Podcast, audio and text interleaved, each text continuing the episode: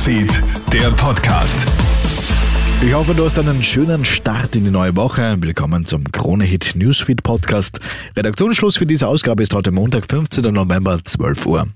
Seit also zwölf Stunden ist er nun in Kraft, der Lockdown für Ungeimpfte. Wer sich nicht daran hält, der muss mit horrenden Geldstrafen rechnen. Seit Mitternacht gelten ja Ausgangssperren für Ungeimpfte. Wer nicht geimpft oder genesen ist, darf sein Daheim quasi nur noch für die Arbeit, für Einkäufe im Supermarkt oder in der Apotheke oder auch für kurze Spaziergänge verlassen. Ebenso für die Pflege von Angehörigen oder zur Abwehr von Gefahr für Leib und Leben. Es sind strenge Kontrollen angekündigt, treffen kann es einen jederzeit und überall. Beim Verstoß drohen Strafen zwischen 500 und 3600 Euro. Wer eine illegale Party veranstaltet, muss sogar mit bis zu 30.000 Euro Strafe rechnen.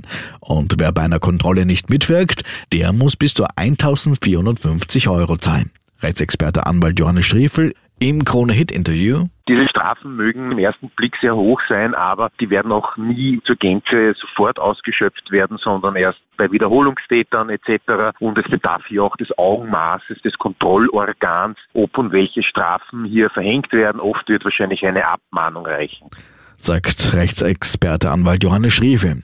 Eine Frage, die sich stellt, reicht der Lockdown für Ungeimpfte aus? Expertinnen und Experten fordern strengere Maßnahmen.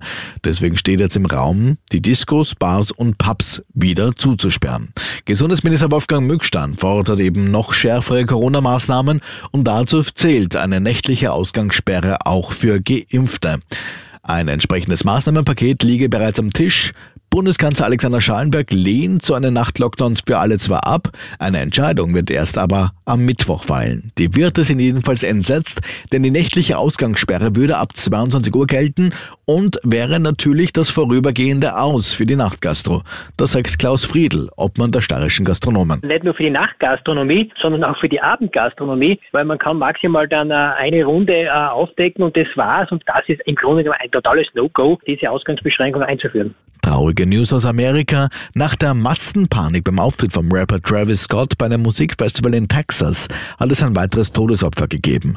Ein neunjähriger Junge, der bei dem Vorfall schwer verletzt und anschließend in ein künstliches Koma versetzt worden war, ist seinen Verletzungen erlegen. Es war Anfang November, als Travis Scott bei dem Musikfestival vor rund 50.000 Menschen aufgetreten ist. Vor der Bühne kam es zum Gedränge. Bei der Massenpanik sind rund 300 Menschen verletzt worden.